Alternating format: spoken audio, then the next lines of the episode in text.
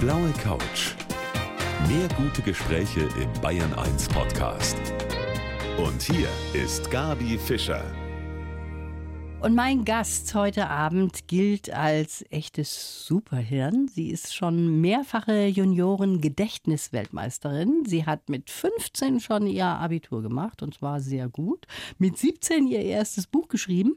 Man kennt sie aus mehreren Sendungen, zum Beispiel auch aus dem ZDF, aus der Show Superhirn. Und sie sieht auch noch unverschämt gut aus. Davon haben natürlich jetzt die Hörer und Hörerinnen nichts. Herzlich willkommen, Christiane Stenger. Hallo und vielen, vielen lieben Dank für diese netten Worte. Christiane, du bist nicht das erste Mal hier. Mhm. Aber daran muss ich dich wahrscheinlich nicht erinnern, denn du hast ja ein super Gedächtnis. Ich habe tatsächlich, eigentlich würde ich sagen, eigentlich ein ganz durchschnittliches Gedächtnis. Es ist ja nur so gut in den Momenten, wenn ich auch diese Techniken benutze, die ich gelernt habe. Und ich bin fest davon überzeugt, wer ein gutes Gedächtnis entwickeln möchte, kann das auch auf jeden Fall, wenn man eben weiß, wie es geht. Und dann ist das Schöne daran, es macht sogar richtig viel Spaß. Das klingt sehr gut, mhm. was du sagst. Und du hast auch nachher so ein paar Tipps für uns. Mhm es ist ja in der Tat so, dass das Hirn wie so eine Festplatte ist. Irgendwann ist kein Platz mehr drauf und da müssen wir auch aussortieren. Also einiges muss schon sowieso auch runter von der Festplatte, oder? Tatsächlich ist es so, dass das Gehirn eher so funktioniert, je mehr wir es benutzen oder beanspruchen und je mehr Wissen wir haben, desto leichter können wir uns auch neues Wissen aneignen. Deswegen ist es natürlich schon so ein bisschen so, dass man sagen kann, unser Gehirn ist sehr pragmatisch. Das heißt, wenn es eine Information nicht mehr braucht, dann vergisst es sie auch wieder. Aha. Und deshalb ist es eben so wichtig, entweder Informationen zu wiederholen, also wenn wir zum Beispiel eine neue Person kennenlernen, sich den Namen dann irgendwie abends nochmal zu vergegenwärtigen oder den Namen zu benutzen im Gespräch. Denn unsere Gehirnzellen, die wir alle im Kopf haben, die haben ja so Verknüpfungen, die sie miteinander eingehen. Und wenn wir wiederholen, werden diese Verknüpfungen eben stärker und deshalb können wir uns dann Informationen besser merken. Ich bin sehr gespannt auf die kommende Stunde. Du hast ein Buch geschrieben. Mhm. Das heißt, lassen Sie Ihre Zeit nicht unbeaufsichtigt. Und das wollen wir in der nächsten Stunde auf gar keinen Fall machen. Schön, dass du da bist. Ich freue mich. Also wahrscheinlich haben viele von unseren Hörern und Hörerinnen schon häufig mal selber den Satz gesagt, ich würde gerne dies und jenes machen. Mhm. Aber ich habe keine Zeit dafür. Christiane Stenger ist heute mein Gast. Du sagst in deinem neuen Buch, lassen Sie Ihre Zeit nicht unbeaufsichtigt. Das soll heißen, nutzen Sie Ihre Zeit für das Richtige. Genau, dass man sich einfach quasi Gedanken darüber macht, was man wirklich Sinnvolles mit seiner Zeit anstellen möchte. Es geht jetzt gar nicht um wahnsinnige Selbstoptimierung und das bestmögliche Nutzen der Zeit zu jedem Zeitpunkt, denn es ist ja auch ganz wichtig, Pausen zu machen. Also es geht gar nicht darum, jetzt super den ganzen Tag zu performen, sondern im Gegenteil viel bewusster eben darauf zu achten, was man mit seiner Zeit anstellt. Denn ganz viel Zeit geht ja doch irgendwie mit dem eigenen Handy drauf oder dadurch, dass man so oft abgelenkt ist. Und deswegen ist es einfach ganz spannend, sich mal zu überlegen, was Zeit überhaupt ist und wie viel Zeit wir tatsächlich nutzen. Weil das Gefühl ist ja tatsächlich schon immer da, dass wir viel zu wenig Zeit haben am Tag. Das ist so tatsächlich. Und ich bin immer wieder überrascht, wenn ich mein Handy hervorhole und da wird dann ja angezeigt hm. Wochen Nutzungszeit und ich denke mir, hm, kann das sein täglich so viele Stunden? Ja. Das äh, realisiert man gar nicht.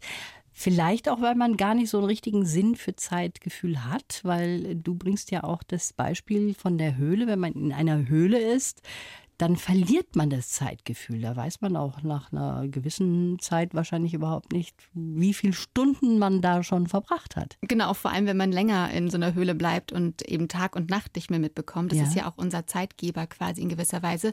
Ja, und es ist super spannend, denn unser Gehirn hat ja einen Sinn fürs Riechen und Schmecken und Fühlen und so weiter, aber keinen direkten Zeitsinn. Und das ist so faszinierend und spannend am Thema Zeit, weil unser Gehirn die Zeit quasi aus den verschiedenen Sinneseindrücken selbst konstruiert. Mhm. Und deswegen geht es uns ja auch so, dass manchmal die Zeit eben rast und manchmal, wenn wir irgendwo warten müssen im Wartezimmer, geht es überhaupt nicht vorbei. Und das ist tatsächlich eben auch ein Grund, weil unser Gehirn einfach selbst quasi, jetzt überspitzt gesagt, die Zeit erfindet. Aber das ist eben auch das Schöne daran, dass man selber besser lernen kann, die Zeit eben zu nutzen oder auch zu beeinflussen, wenn man eben weiß, wie das genau funktioniert mit der Zeit im Kopf. Und wenn wir zum Beispiel am Handy sind, das ist eben so, wenn wir ganz verschiedene Informationen von außen bekommen sozusagen, weil wir quasi in diese Handywelt eintauchen, nehmen wir unseren Körper gar nicht mehr selbst wahr. Und deshalb vergeht die Zeit so schnell, weil wir vor allem die Zeit überhaupt bewusst wahrnehmen, wenn wir auf unseren Körper konzentriert sind oder unsere Körperpräsenz Aha. uns gewahr wird. Das ist auch sehr spannend, mhm. wie wir die Zeit wahrnehmen. Man muss natürlich sagen, ich persönlich habe immer so das Gefühl, vielleicht ist es auch falsch, aber Oft kann ich meine Zeit nicht so nutzen, wie ich will. Ich bin in vielen Zwängen drin, wie unsere Hörerinnen und Hörer auch. Ich muss mich halt in die Warteschlange stellen, zum Beispiel mhm. beim Einkaufen und meine Zeit da verdrödeln. Vielleicht machst du was anderes dann? Ich muss natürlich auch warten, aber tatsächlich ist dann die Frage, was man eben in der Zeit macht. Natürlich, damit die Zeit vorbeigeht, könnte man irgendwas erledigen auf dem Handy, Handy und so zum Beispiel. Das machen ja auch sehr viele. Oder aber man deutet diese Situation um und nimmt eine neue Perspektive ein und sagt, okay, das ist eine Zeit für mich kurz zum Durchatmen und ich achte jetzt zum Beispiel in der Zeit auf meinen Atem oder auf meinen Herzschlag.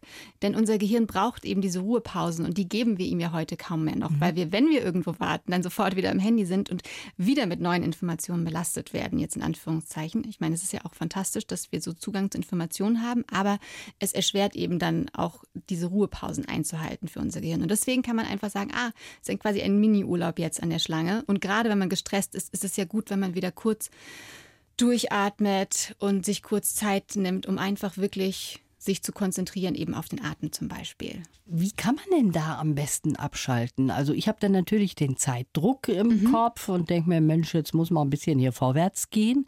Da kann ich mich gar nicht locker machen manchmal, wenn ich eben in Zeitdruck bin. Total. Wie kann man das schaffen, dass man sagt, okay, jetzt nutze ich das mal, um ein bisschen runterzukommen und mal ein paar Minuten nichts zu tun? Also entweder man ist natürlich, wenn man richtig in Stress ist, nett und fragt vielleicht, ob man vordarf, um die Situation Ach zu verändern. So, schlecht. Oder tatsächlich ist es einfacher, wenn man das schon trainiert hat, eben in nicht stressigen Situationen. Und ich habe tatsächlich angefangen, jeden Morgen nur so drei bis vier Minuten zu meditieren. Das muss ja gar nicht meditieren sein, aber sich irgendwie ans offene Fenster oder auf den Balkon zu setzen, ruhig zu atmen, also den Atem zu zählen zum Beispiel, dass man das quasi schon im Vorfeld trainiert, dass man dann in stressigen Situationen auf diese gelernte Übung zurückgreifen kann. Ah. Und Genau, viele denken auch, Gott, Meditation, das ist ja auch gerade so ein Trend mhm. und das kann ich nicht. Aber der Trick ist, glaube ich, wirklich, dass man erstmal mit einer Minute anfängt und das jeden Tag vielleicht für sich so ein kleines Ritual etabliert, vielleicht auch mit irgendetwas verbindet, was man eh jeden Tag macht, wie Tee kochen oder Kaffee kochen, das irgendwie davor machen oder in der Zeit, während der Kaffee durchläuft. Und dann ist man später auch in stressigeren Situationen viel leichter in der Lage, diese Übung kurz abzurufen. Also das muss man dann mal üben und selber mhm. auch ausprobieren. Was ich sehr schön finde in deinem Buch, du hast die Geschichte der Welt runtergerechnet auf ein Jahr von der Entstehung an. Und ich finde, es zeigt sehr schön, wie wir vielleicht auch ganz falsche Eindrücke manchmal von den Zeitintervallen haben. Denn letztlich sind wir da so in den letzten Sekunden dann dabei. Ne? Vielleicht kannst du das mal ganz kurz erklären. Sehr gern. Das war der Astrophysiker Carl Sagan, der diesen Kalender quasi entworfen hat. Also stellen wir uns vor, das Universum wäre jetzt ein Jahr alt und wir befinden uns in der ersten Sekunde. Also das Universum ist ja schon rund 12,8 Milliarden Jahre alt, unsere Erde ungefähr knapp 4 Milliarden Jahre. Also es ist ja ein unglaublicher Zeitraum. Und dann wären im Januar quasi die ersten Galaxien und Sterne entstanden. Am 9. September erst wäre dann unsere eigene Galaxie aufgetaucht und fünf Tage später dann die Erde. Dann hätten am Heiligabend die Dinosaurier das Licht der Welt erblickt. Am 29. Dezember wären dann die ersten Primaten auf der Welt herumspaziert. In der Silvesternacht um 22.30 Uhr wären dann die ersten Menschen aufgetaucht und Aristoteles hätte ungefähr vor fünf Sekunden über das Leben und auch die Zeit zum Beispiel nachgedacht. Das muss man sich mal vergegenwärtigen. Mhm. Ne? Also das finde ich ist eine sehr schöne Geschichte. Man merkt auf jeden Fall, dass du viel Hirn hast. Ich habe schon gesagt, du hast mit 15 Jahren Abi gemacht, Schnitt 1,9 und das hat dir auch einen Auftritt eingebracht beim Günther Jauch und darüber wollen wir gleich mal weitersprechen hier auf der blauen Couch. Sie hat mit 145 einen IQ wie Albert Einstein, die Christiane Stenger, die heute hier auf der blauen Couch sitzt. Das war ihren Eltern und auch ihren Lehrern zunächst einmal gar nicht so richtig klar. Das ist ja bei vielen Hochbegabten so.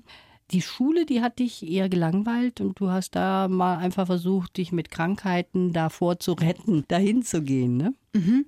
Ja, das war meine Lösung und ich habe mich jetzt nicht direkt gelangweilt so und war überall super gut, sondern ich hatte einfach mit was anderem in der Schule gerechnet. Ich dachte, jetzt geht's los mit dem Lernen und super spannenden Themen und dann war das aber in diesem Gerüst oder Konstrukt, wo alle gleichzeitig lernen mussten im gleichen Tempo. Und das hat mir einfach nicht gut getan. Und meine Lösung waren dann eben diese Krankheiten und die führten eben dann auch dazu, dass meine Eltern mich irgendwann zum Psychologen gebracht haben, weil ich einfach in der dritten Klasse tatsächlich nicht mehr ins Klassenzimmer gehen konnte daraufhin dürfte ich eben eine Klasse überspringen und habe auch diese Gedächtnistechniken kennengelernt. Und dann ging es los mit diesen Junioren-Weltmeisterschaften mhm. für dich? Genau, da bin ich dann das erste Mal mit elf Jahren Junioren-Gedächtnisweltmeisterin geworden. Und dann wurden wir natürlich auch in zum Beispiel Sendungen wie im Fernsehen eingeladen, unter anderem eben auch zu Stern TV. Und als Kind wollte ich immer Balletttänzerin oder Zirkusartistin oder Schauspielerin werden. Mhm. Und deswegen fand ich dann diese Bühne an sich auch im Fernsehen ganz spannend. Und deswegen hat mir neben diesem Gedächtnistraining auch das das rundherum sehr viel Spaß gemacht. Diese Techniken haben mich einfach fasziniert, weil man da eben so sehr seine Kreativität und Fantasie benutzen kann. Und es war was komplett anderes als Schule. Gib mir mal ein Beispiel, was man da machen muss.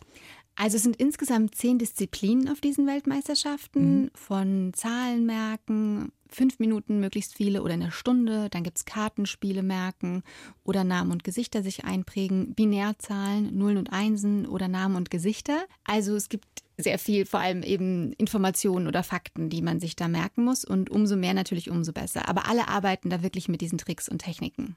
Ich habe jetzt keinen Trick, sondern einen Lebenslauf für dich. Mhm. Lies den bitte vor und dann können wir damit arbeiten. Sehr gerne. Ich heiße Christiane Stenger und ich denke für mein Leben gern. Früher war mein inneres Faultier der Chef.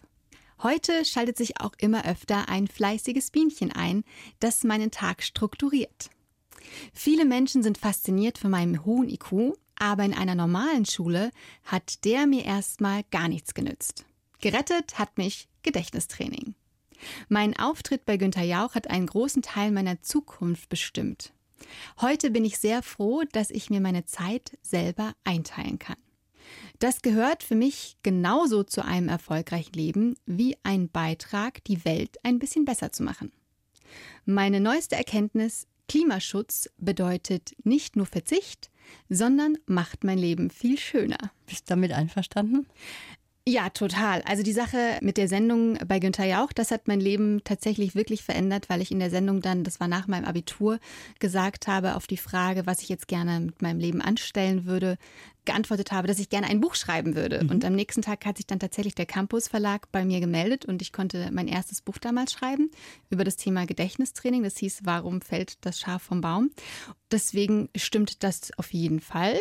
Stimmt das auch, dass man, wenn man hochbegabt ist, dass das nicht unbedingt heißt, dass man da auch sehr fleißig ist, sondern da kann man auch eine faule Socke sein? Definitiv. Also tatsächlich ist es, glaube ich, bei mir ein Fehler gewesen, dass mir das gesagt wurde, wie hoch mein IQ ist. Und dann wurde mir auch so eine Grafik gezeigt und hier quasi irgendwie nur ein Prozent haben so ein IQ wie du. Und dann dachte ich, okay, das ist ja dann echt entspannt. Ne? Also ich lege jetzt die Füße hoch und habe das so ein bisschen interpretiert für mich dass ich dann ja auch nicht so viel tun muss. Ne? Hm. Also wenn ich dann lernen muss, das wäre irgendwie absurd, weil ja. ich bin ja so schlau und meine Eltern sind auch verzweifelt, die wussten auch nicht mehr, ob sie jetzt ein total dummes Kind oder ein schlaues Kind haben, weil ich tatsächlich eben dadurch sehr, sehr faul geworden bin, weil natürlich ist ein Problem, dass als hochbegabter Mensch einem sehr schnell vieles einfach fällt und man am Anfang dann denkt, oh ja, ich verstehe es schon, einem wird langweilig, man fängt an, aus dem Fenster zu schauen und dann bekommt man den Rest aber nicht mehr mit. Und für mich war auch Üben total anstrengend. Wenn ich schon so grob verstanden habe, dachte ich, ja, das kann ich schon, gar kein Problem. Aber natürlich muss jeder Mensch dann doch meistens auch ein bisschen üben. Und umso mehr man dann sich im Thema einliest oder es versteht, umso mehr Spaß hat man ja auch. Aber das habe ich damals nicht verstanden, dass man sich eben auch anstrengen muss. Und das ist eigentlich total schade. Und würdest du sagen, es ist besser, dem Kind nicht zu sagen, dass es hochbegabt ist? Mm, das kommt drauf an. Also man könnte das natürlich schon sagen, weil es auch als Kind eine Erleichterung ist, irgendwie etwas zu erfahren, warum man nicht in dieses Schulsystem passt mhm. oder warum es einem selber so schwer fällt, das hilft, glaube ich, schon. Aber diese Zahl ist ja sowieso eigentlich total egal. Es ist ja wirklich nur ein Richtwert und tatsächlich ist ja der IQ auch wandelbar. Also wenn man jetzt 30 Jahre im Liegestuhl liegt und aufs Meer schaut, dann geht der IQ auf jeden Fall auch wieder runter, denn unser Gehirn wird ja so, wie wir es benutzen. Das heißt, diese Zahl führt einen eher auf so eine falsche Fährte, weil man ja denkt, ah, man ist über diese Zahl definiert, was wirklich nicht stimmt. Und auch der Erfinder des IQ-Tests hatte überhaupt nicht die Absicht, dass das so eine statische Zahl ist. Mhm. Du sagst ja tatsächlich, das Wort hochbegabt, das löst eigentlich in dir negative Assoziationen aus. Ja, jein. Also natürlich ist es schön, dass man eine gewisse Fähigkeit hat, aber in dem Bereich, was eben dieser IQ-Test misst oder testet. Aber als Kind hatte ich ja dadurch wahnsinnige Probleme. Also ich bin einfach in der Schule überhaupt nicht klargekommen. Hatte zwar tolle Freunde und Freundinnen, aber ich persönlich habe halt schon irgendwie wahrgenommen, mir fällt das jetzt irgendwie schwerer als anderen, überhaupt mhm. dahin zu müssen und da zu sitzen. Und deswegen ist meine Verbindung dazu, dass es irgendwie was ist, was mich nicht normal macht. Und deswegen habe ich dann ganz lange einfach versucht, nur möglichst normal sein zu wollen und nicht auszufallen, weil man ja dann schon noch so einen Sonderstatus hat. Und ich damals als Kind auch die schlimmste Angst davor hatte, dass irgendwie Leute sagen, boah, Christian ist ja super arrogant oder die ist zu schlau oder ja. so. Also ich hatte wirklich Angst davor, ausgegrenzt zu werden. Und deswegen war es schon eine Erleichterung, einen Grund zu haben, warum es einem so schlecht geht, aber andererseits natürlich hat es einem zu so einem kleinen Sonderfall irgendwie gemacht. Obwohl es ja total viele gibt und das wäre einfach für mich deswegen auch so wichtig, weil das ist ja nicht nur ein Problem der, oder ja die hochbegabte Kinder haben, sondern ganz oft wird in unserem Schulsystem eben nicht die Talente gefördert oder ja. dem Kind vermittelt, hey, wenn du dich anstrengst, egal wie gut oder schlecht du jetzt bist, du kannst es schaffen. Also, dass man motiviert wird, positiv angesprochen wird, dass jeder gut sein kann. Und mhm. das finde ich ein bisschen schade, dass man dann sehr schnell durch diese Fehlerkultur sehr früh dann immer auch mit Zahlen verbunden wird und ja. das natürlich auch auf das eigene Selbstbild wirkt. Viele Eltern sind ja auch ein bisschen überfordert, ne? wenn sie erfahren, dass ihre Kinder, in dem Fall sind es ja Kinder, dein Bruder ist ja auch hochbegabt, mhm. wenn sie erfahren, dass ihre Kinder hochbegabt sind, dann wissen die erstmal gar nicht so richtig, was fange ich jetzt damit an. Und du hast eben schon über die Schullaufbahn gesprochen, da möchte ich gleich auch nochmal bei dir nachhaken, mhm. hier auf der blauen Couch. Christiane, Du bist dann auf eine besondere Schule gekommen und da waren ja nur hochbegabte oder sehr intelligente Kinder auf ein Internat. Mhm. Und war das für dich eigentlich dann die Lösung der ganzen Sache? Hast du dich da besser gefühlt? Wurdest du da besser gefördert oder hättest du eher gesagt, nö, ich möchte eigentlich auf der ganz normalen Schullaufbahn bleiben? Tatsächlich die normale Schullaufbahn war für mich dann sehr schnell kein Thema mehr. Also ich hatte in der siebten Klasse in Mathe und Latein eine fünf, war sehr versetzungsgefährdet und habe meinen Eltern eben auch erklärt, ich würde jetzt gerne die Schule hinschmeißen. Das ist dann natürlich nicht so einfach und deswegen haben sie dann Gott sei Dank diese Schule Schloss Torgelow in Mecklenburg-Vorpommern gefunden. Mhm. Da ich aber in München wohne, war das natürlich eigentlich auch dann verrückt mit zwölf Jahren von zu Hause wegzugehen oder auszuziehen in gewisser Weise, weil ich dann auch nur sehr selten zu Hause war, weil einfach von der Entfernung war das weit und eben auch sehr, sehr teuer. Aber das war für mich auf jeden Fall eine Rettung, weil die mir dann auch angeboten haben, die Schule, wenn ich in der achten Klasse komme und endlich auch meine Techniken für die Schule anwende, dann darf ich noch zwei Klassen überspringen. Und das war dieses Angebot, Zeit zu sparen, das mich dann auf jeden Fall dazu gebracht hat, mich mit dem Thema Schule wieder zu beschäftigen. Und da sind sehr, sehr kleine Klassen, also allerhöchstens zwölf Schüler. Und da hat man natürlich auch wahnsinnig fantastische andere Möglichkeiten, den Unterricht zu gestalten. Und deswegen war das eine ganz tolle Erfahrung. Klar, es ist früh gewesen, aber ich habe eben auch sehr viel gelernt und bin natürlich auch sehr früh selbstständig geworden. War genau der richtige Schritt, den mhm. deine Eltern da tatsächlich gegangen sind. Und wenn ich jetzt hier schon so eine vielfache Gedächtnisweltmeisterin bei mir auf der blauen Couch habe, dann wollen wir doch mal in der nächsten halben Stunde ein paar Übungen machen. Vielleicht kannst du uns da auch ein bisschen weiterhelfen. Sehr, sehr gerne.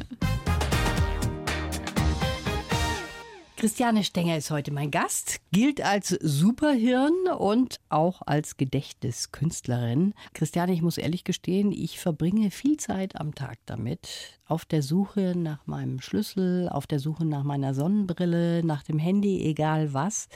Und immer versuche ich mir irgendwelche Eselsbrücken zu bauen und dann vergesse ich die auch wieder. Also es ist ganz furchtbar. Jetzt gib uns mal so ein paar Tipps, wie man sein Gedächtnis trainieren kann. Du machst ja auch Online-Kurse. Ja, die kann man über meine Website buchen. Das ist so ein vierwöchiger Online-Kurs, wo man wirklich in so 10 bis 15 Minuten Videos sein Gehirn trainieren kann, was auch total sinnvoll ist, weil wenn man jetzt irgendwie ein Seminar besucht, dann hat man ja kurz vielleicht einen Motivationsschub, aber zwei Tage später das auch schon wieder vergessen. Und so kann man eben so Schritt für Schritt jeden Tag nur ein paar Minuten trainieren.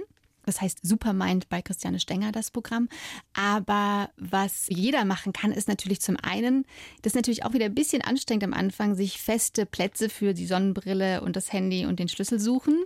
Tatsächlich ist das am einfachsten. Mhm. Aber wenn man seine Vorstellungskraft trainiert mit Hilfe der Gedächtnistechniken und auch so ein paar Konzentrationsübungen macht, das ist ja auch wichtig, während man sich etwas merkt, ist es tatsächlich so, dass diese Bilder im Kopf deutlicher werden, wenn man sie im Kopf hat, wo man die Sonnenbrille abgelegt hat, dass man sich da leichter daran erinnern kann, ah, ich habe sie neben die Obstschale gelegt, weil mhm. dieses Bild, wenn man an die Sonnenbrille denkt, dann wieder auftaucht, also mit dem Ort, wo die Gegenstände liegen. Aber natürlich ist Ordnung das Leichteste, um quasi Gedächtnisprobleme zu lösen, auch wenn es natürlich auch ein bisschen nervig am Anfang ist. Aber das Schöne ist, wenn man sich diese Routinen dann mal angeeignet hat, das dauert so 60 Tage, bis so eine Routine wirklich im Körper ist, spart man damit erstmal viel Zeit und natürlich auch super viel Energie, weil ja. man gar nicht mehr darüber nachdenken muss, dass das da abgelegt wird und vor allen Dingen viel Frust, weil man ja. sich über sich selber ja auch ärgert und denkt sich, wie doof kann man eigentlich sein, dass man wieder nicht weiß, wo man es hingelegt hat. Total. Da kann ich auch alle beruhigen, das passiert auch einer Gedächtnisweltmeisterin ab und zu, dass ja? man sich über sich selber ärgert Danke. oder wenn man was verlegt hat, definitiv.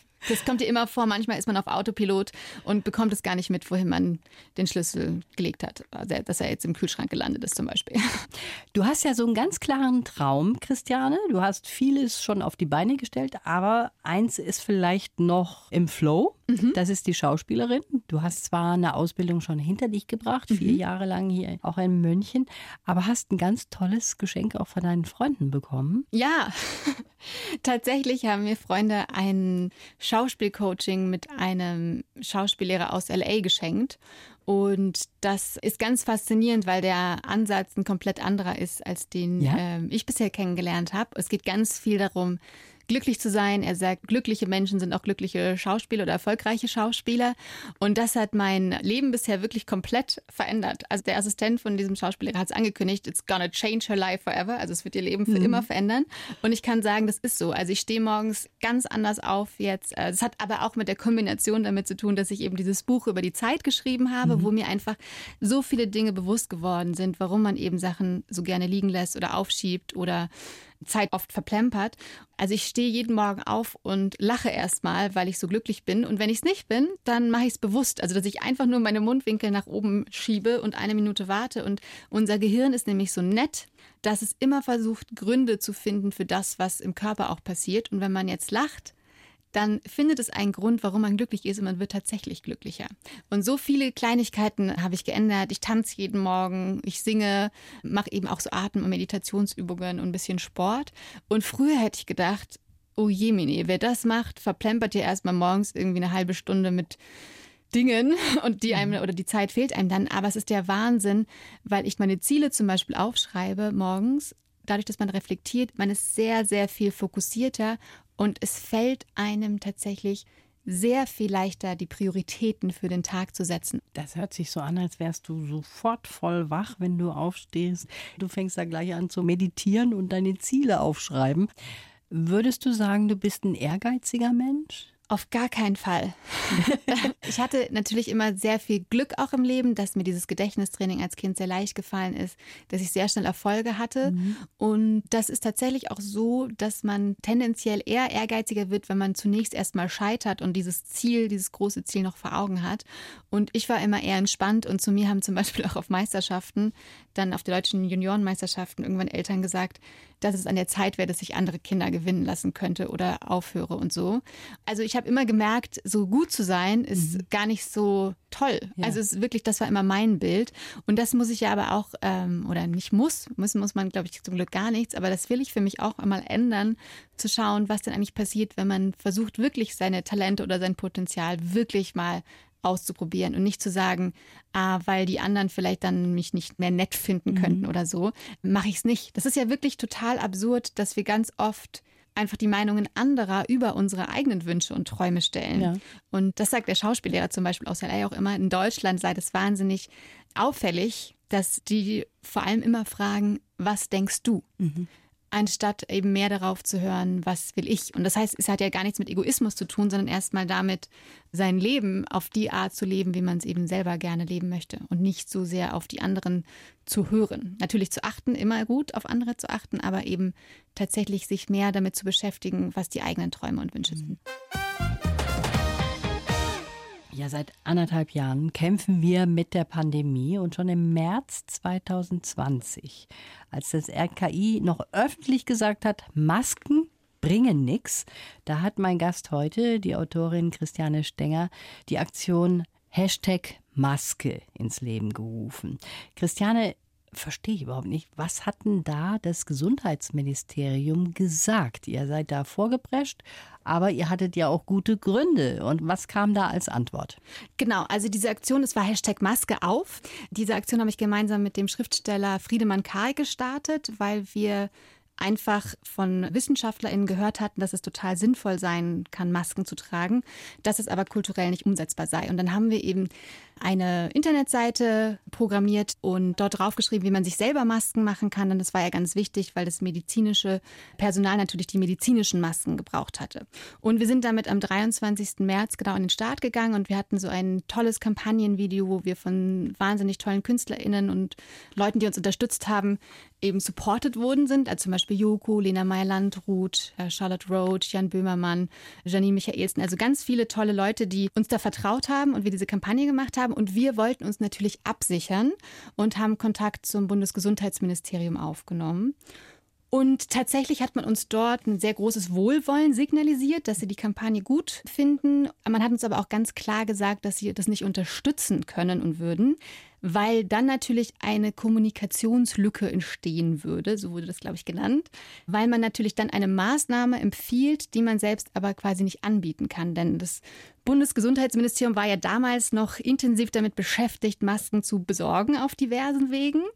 Und im Nachhinein kann man das schon so interpretieren, dass sie tatsächlich einfach ihr eigenes politisches Ansehen so über die wissenschaftlichen mhm. Erkenntnisse gestellt haben und wirklich so eine wichtige strategische Maßnahme ganz bewusst zurückgehalten haben, um einfach selber besser dazustehen. Diese Maßnahmen gibt es ja heute weltweit immer noch. Also es ist ja die, neben ja. den Impfungen natürlich die tollste Maßnahme, um die Pandemie zu bekämpfen. Was für ein schwaches Bild vom Gesundheitsministerium, muss man da wirklich schon sagen. Im Nachhinein wissen wir natürlich auch alles besser und ein bisschen genauer. Klimaschutz, das mhm. ist auch so ein Thema, ist für dich wichtig, hängt natürlich eng zusammen mit dem Thema von deinem Buch, mhm. der Zeit. Und die Uhr tickt da. Ja, die Uhr tickt immer schneller, vor allem was das Klimathema betrifft. Man hat ja jetzt auch so neue Erkenntnisse des Weltklimarates, dass wir diese 1,5 Grad schon ungefähr im Jahr 2030 erreichen könnten. Also man muss eben jetzt handeln oder es wird zu spät sein. Denn wir werden gerade, selbst wenn die einzelnen Länder ihre Klimaziele einhalten würden, sind wir gerade unterwegs, dass wir Mitte des Jahrhunderts schon ungefähr bei zwei Grad sind. Und das hat natürlich ganz viele Flüchtlinge, also Klimaflüchtlinge zur Folge, also Menschen, die ihr Land verlassen müssen, weil einfach da kein Wasser mhm. mehr gibt oder es überschwemmt ist. Also die Uhr ist wirklich paar Millisekunden vor zwölf. Und deswegen ist es eben so wichtig, dass man natürlich auf individueller Ebene was tut, aber ganz wichtig ist eben auch, dass sich auf politischer und systemischer ja. Ebene etwas ändert, weil der Einzelne selbst mit unserem individuellen Konsumverzicht oder Verhalten können wir sogar gar nicht auf ein 1,5 Grad Ziel kommen. Jetzt stehen wir kurz vor der Bundestagswahl mhm. und alle sind jetzt tatsächlich mal aufgesprungen auf diesen Zug Klimaschutz. Alle haben jetzt, bis auf eine Partei vielleicht, alle haben das so in etwa jetzt auch auf ihr Banner geschrieben. Ich bin mal sehr gespannt, was dann nach der Wahl passiert und wie da auch durchgesetzt wird. Und da kann ich aber noch eine Empfehlung aussprechen, wenn man selber das Gefühl hat, was tun zu wollen, kann man zum Beispiel am 24.09. zum globalen Klimastreik gehen, zwei Tage vor der Bundestagswahl. Bundestagswahl. Denn egal wer gewählt wird, wenn wir als BürgerInnen deutliches Zeichen setzen, dass wir Klimaschutz wichtig finden, kann das auf jeden Fall sehr, sehr viel bringen. Unsere Zeit ist vorbei. So kann Wahnsinn, das ging so schnell. So schnell geht das. Ich muss aber zum Schluss noch von dir wissen. Ich habe so das Gefühl, du bist sehr diszipliniert und machst Dinge, die du dir in den Kopf setzt. Oder stimmt das nicht? Nee, ich würde mich als wahnsinnig undiszipliniert bezeichnen. Also ja, bis aber ich das klingt so. Ja, aber bis ich das geschafft habe, auch meine Morgenroutine einzurichten, sozusagen, das hat alles wahnsinnig lange gedauert und deswegen bin ich umso überraschter, dass sogar ich, faules, chaotisches, undiszipliniertes Wesen, das geschafft hat. Und das hat zur Folge, dass ich auf jeden Fall ein bisschen disziplinierter geworden bin. Aber eigentlich schlummert da in mir auch immer noch ein faules ähm, Faultier. Faultier. aber du kannst auch die Seele mal baumeln lassen. Kannst du ja. mal ganz leer deinen Kopf machen? Total. Also mir fällt das total leicht, aber ich habe auch weniger drin als du Ach, wahrscheinlich. Quatsch. Das glaube ich auf gar keinen Fall. Nee, es fällt mir sehr, sehr leicht, zum Beispiel, wenn ich in der Sonne liege oder ein Buch lese. Ich kann sehr, sehr gut abschalten und ich bin sehr gerne auch sehr, sehr faul.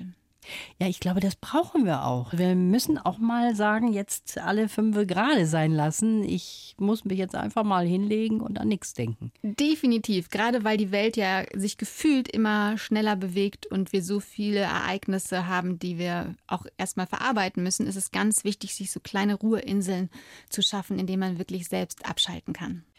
Das war sehr schön mit dir. Das hat mir auch sehr viel Spaß gemacht. Und wie gesagt, Zeitgefühl habe ich gar keins gehabt jetzt in dieser letzten Stunde, wie du das ja auch feststellst in deinem Buch. Lassen Sie Ihre Zeit nicht unbeaufsichtigt. Schön, dass du da warst. Ich habe mich sehr gefreut. Vielen lieben Dank. Die blaue Couch. Der Bayern 1 Talk als Podcast. Natürlich auch im Radio. Montag bis Donnerstag ab 19 Uhr.